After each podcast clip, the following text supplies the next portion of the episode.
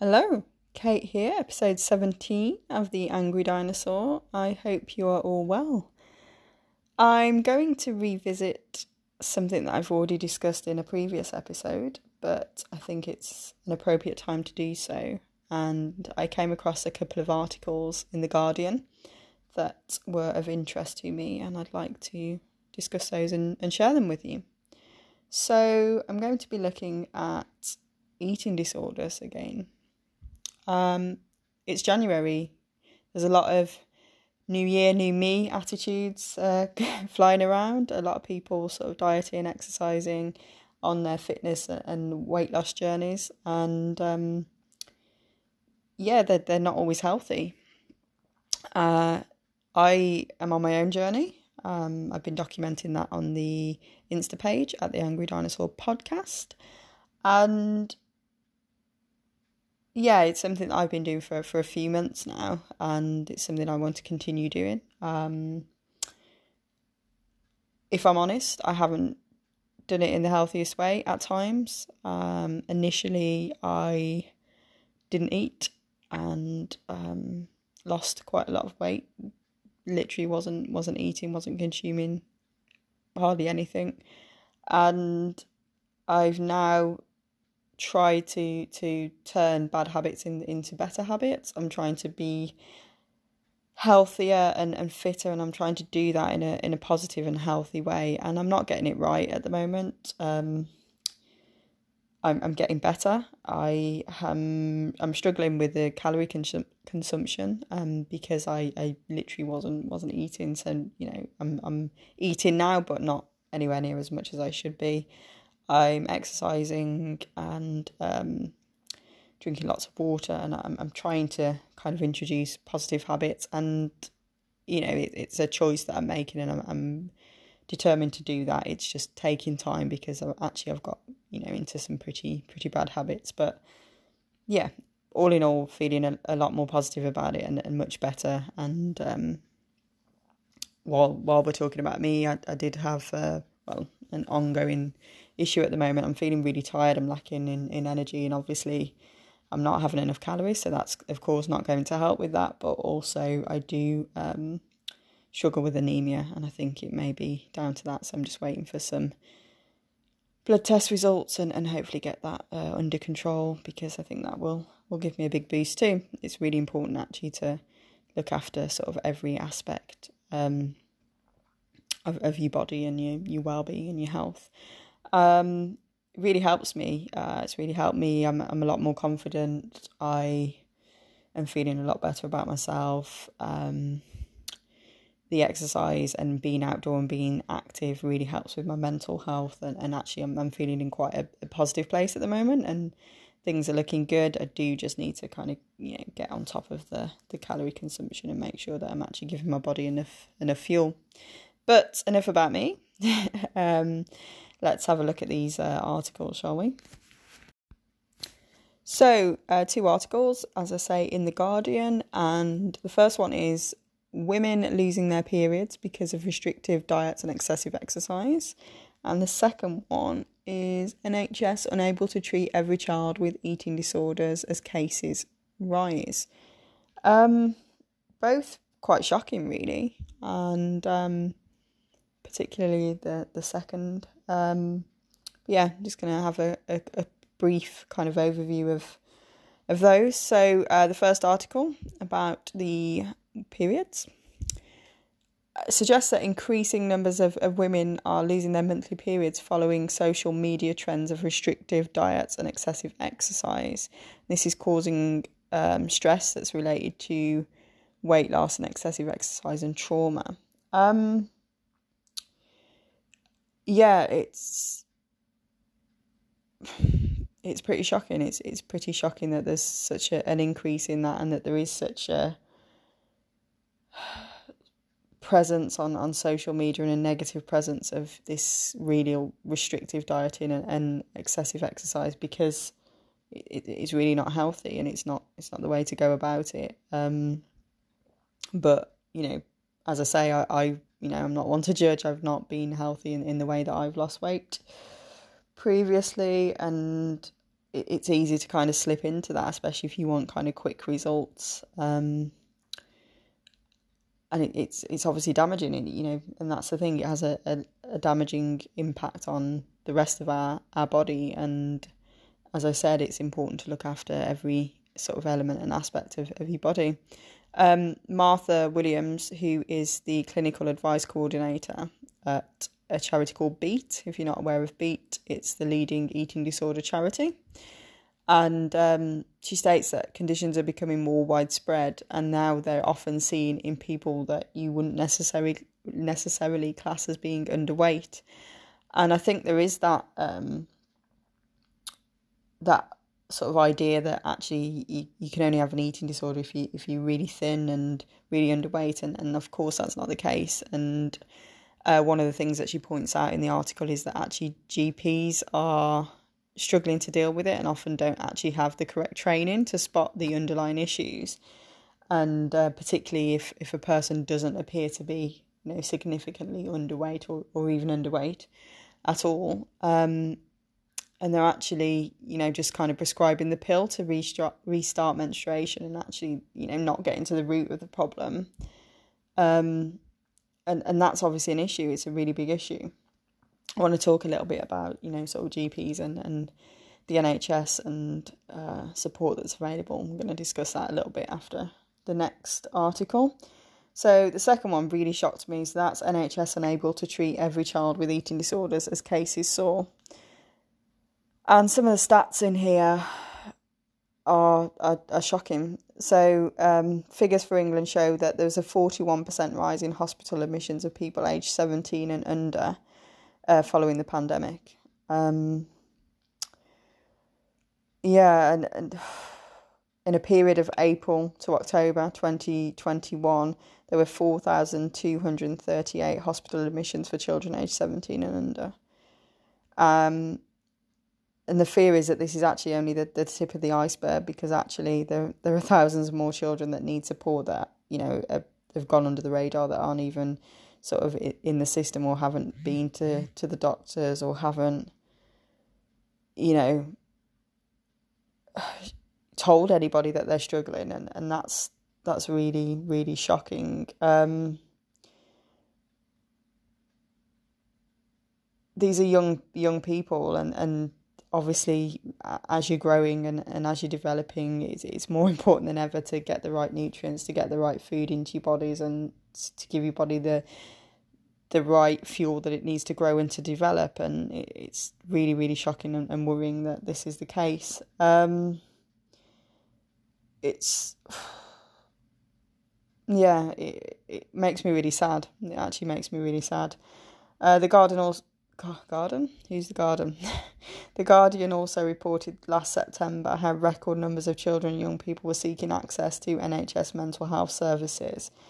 And in just three months, nearly 200,000 young people were referred to mental health services. And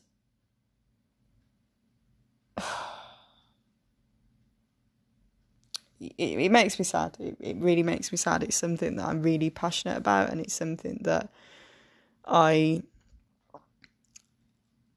I want to do something about. I want to change, and and I, I can't. I can't take on the world. Unfortunately, I'd I'd love to, but I'm I'm trying to do my bit. And as I say, I've uh, you know I've I've signed up to be a, a campaigner for for Mind and I'm getting involved in in quite a few things that they're doing at the moment, and you know, sort of lobbying various concerns and I was I was reading the the article about Sinead O'Connor's son, who I'm sure you you've all heard it. It's been on the on the news. It's been sort of everywhere, and sadly lost his life. Um, I believe he was 17, and actually went missing from a a, hospital, went missing, and sadly took his own life. And it just shouldn't be happening. It it shouldn't be happening. It, how how can you go missing from a hospital when you need support, you're vulnerable, you need support, you're struggling with your mental health, and you go missing, and and you know, tragic ending to that story. I was looking at Facebook the other day, and there was a post that somebody was missing. A 21 year old girl was missing from sort of my my area, North Yorkshire, and apparently her car had been found near near a forest. They they couldn't find her, and this is the third time in a, in a couple of months that she's gone missing and that she's done this. And there were various comments. Oh, it's a it's a cry for help, attention seeking, this that and the other. Yeah, it it possibly is a cry for help, but clearly clearly she needs some help.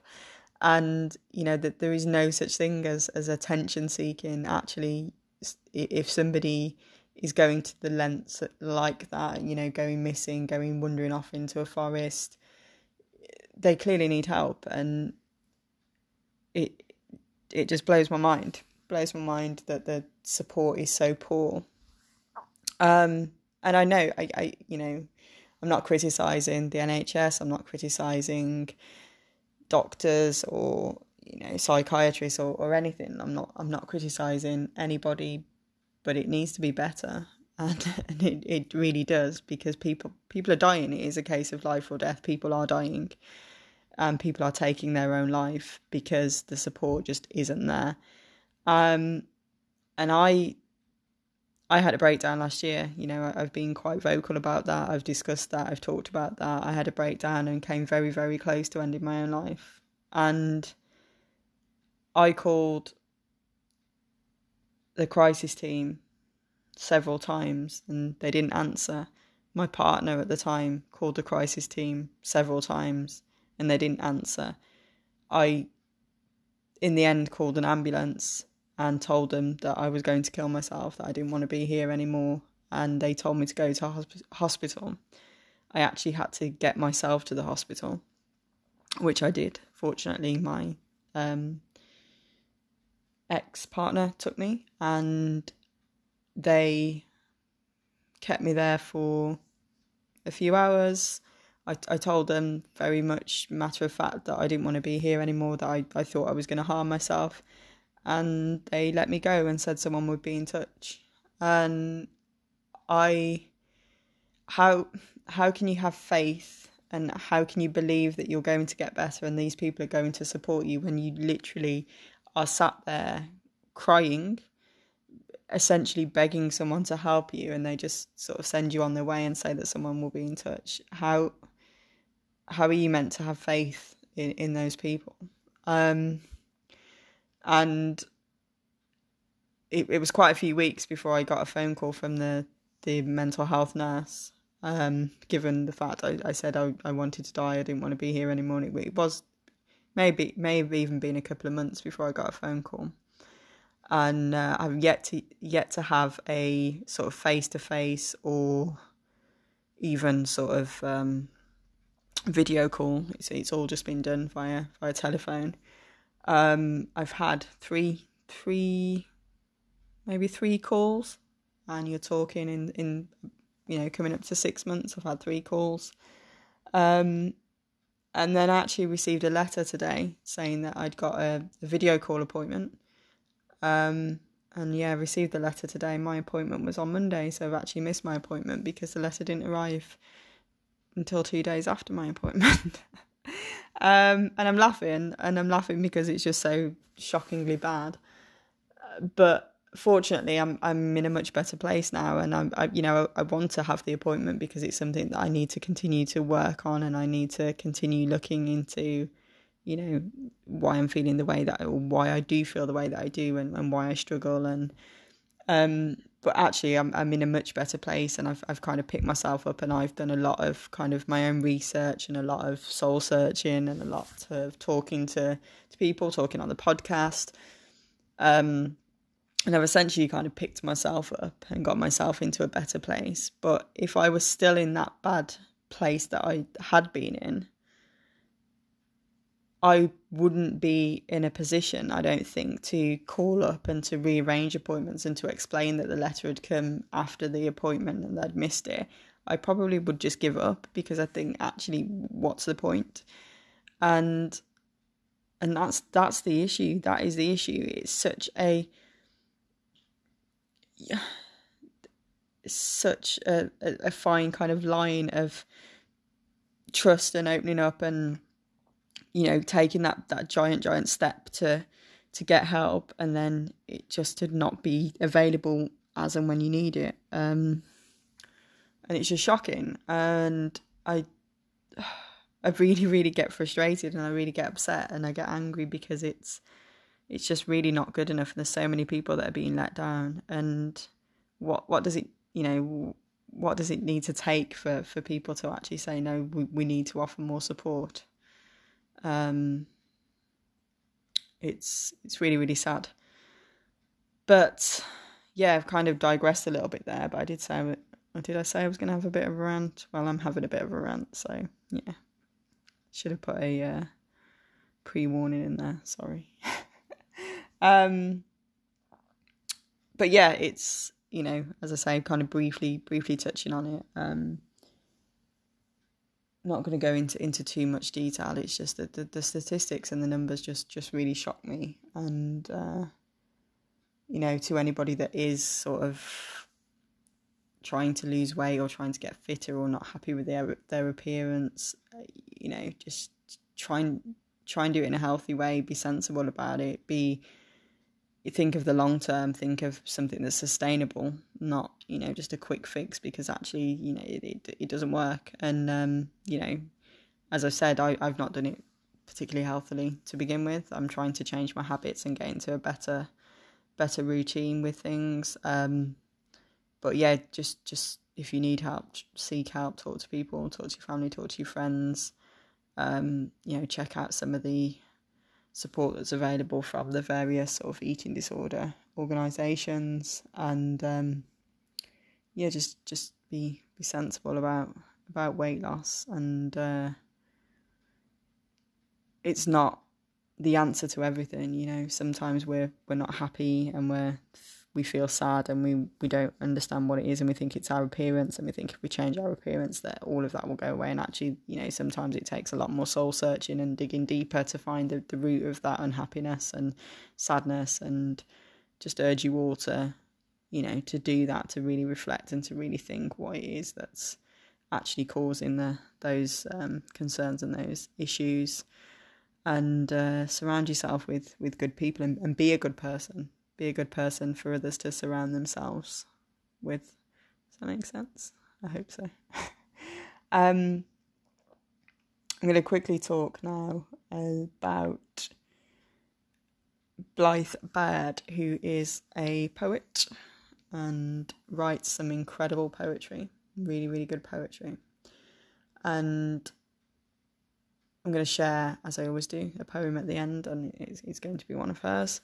Um, but she she struggled herself with um, eating disorders and body image and mental health problems, and uh, I was watching a, a YouTube video that she'd made, and it was her talking honestly about poetry and what inspired her to, to write poetry and what inspired her to write the poems that she's written. And she she was 16 and didn't didn't like anything, didn't have any passion for anything, didn't have any enthusiasm.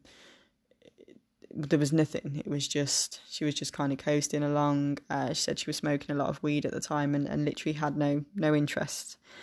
And um, she developed a, a interest for, for poetry and when she started writing poems, she realized that actually that made her interested in everything because she she would write about anything and everything. And she writes about some really hard hitting topics. You know, she she writes about eating disorders, she writes about sexual abuse and, and trauma and some very difficult topics.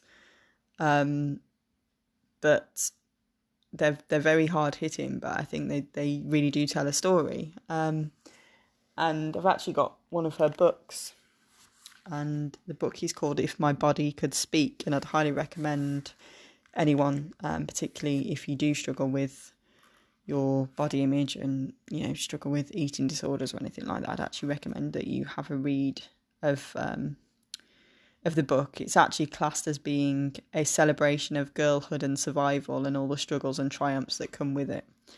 And uh, yeah, it's it's a really good book, and I, I really have enjoyed um, reading reading it. So yeah, a very brief episode this one has been reading, and just just wanted to have my little rant about things and. Uh, suppose I should fill you in a little bit actually. I've I've talked about the kind of weight loss and that journey, but it seems like a while since I've actually really talked about what's going on in, in my life. Um there's not actually much going on. That's probably why I haven't talked to, talked to you about it. Uh, yeah, I'm feeling feeling much much more positive. Uh, feeling a lot better about my appearance and feeling a lot fitter and healthier. I've done a lot of walking over the last uh, couple of weeks and you know done some walks that I probably wouldn't have managed um, a few months ago because I wasn't in the, the kind of position to, to do that. I have been feeling really tired and I do need to to get that sorted. So as I say, I've had some bloods done, just waiting for those results. Uh, trying to drink lots and lots of water and um, just trying to, to get into a, a good routine with, with sleeping patterns and, and just general sort of well-being things. Um, I've also been chatting to a friend of mine about meditation and, and the benefits of that. So that's something that I'm looking into at the moment, but I'm not overly knowledgeable about that. So going to have a little look and, and see how that pans out. Um, Marley is very well. Uh, he's, recovered after he was quite poorly. Uh, he's currently sat here, so he may make an appearance shortly. He likes to likes to get involved too. He's very passionate about mental health. Um, but yeah, all all good in in my world, and I hope everyone else is well. Um, as a, as always, inbox is always open. Drop me a message if you are struggling, if you need to chat, if there's anything that I can help you with. Um, but yeah, I'm going to uh, end on a poem for you. Yeah, poem time. And as I said, it's by Blythe Baird. When the fat girl gets skinny. The year of skinny pop and sugar free jello cups, we guzzled vitamin water and vodka, toasting to high school and survival, complimenting each other's collarbones, trying diets we found on the internet, menthol cigarettes, eating in front of a mirror, donating blood, replacing meals with other practical hobbies like making flower crowns, or fainting, wondering why I haven't had my period in months, why breakfast tastes like giving up, or how many more productive ways I could have spent my time today, besides Googling the calories in the glue of a US envelope watching America's Next Top Model like the gospel, hunching naked over a bathroom scale shrine, crying into an empty bowl of Cocoa Puffs because I only feel pretty when I'm hungry. If you're not recovering, you're dying. By the time I was 16, I had already experienced being clinically overweight, underweight, and obese. As a child, fat was the first word people used to describe me, which didn't offend me until I found out it was supposed to. When I lost weight, my dad was so proud he started carrying my before and after photo in his wallet, so relieved he could stop worrying about me getting diabetes. He saw a program on the news about the epidemic with obesity, so he's just so glad to finally see me taking care of myself. If you develop an eating disorder when you were already thin to begin with, you go to the hospital. If you develop an eating disorder when you are not thin to begin with, you are a success story. So when I evaporated, of course, everyone congratulated me on getting healthy. Girls at school who never spoke to me before stopped me in the hallway to ask how I did it. I say, I am sick. They say, No, you are an inspiration. How could I not fall in love with my illness, with becoming the kind of silhouette people are supposed to fall in love with? Why would I ever want to stop being hungry? When anorexia was the most interesting thing about me. So, how lucky is it now to be boring? The way not going to the hospital is boring. The way looking at an apple and seeing only an apple, not 60 or half an hour of sit ups, is boring. My story may not be as exciting as it used to be, but at least there is nothing left to count. The calculator in my head has finally stopped. I used to love the feeling of drinking water on an empty stomach, waiting for the coolness to slip all the way down and land in the well, not obsessed with being empty, but afraid of being full. I used to take pride in being able to feel cold in a warm room. Now I'm proud I have stopped seeking revenge on this body. This was a year of eating when I was hungry. without punishing myself. And I know it sounds ridiculous, but that shit is hard. When I was little, someone asked me what I wanted to be when I grow up, grew up, and I said small.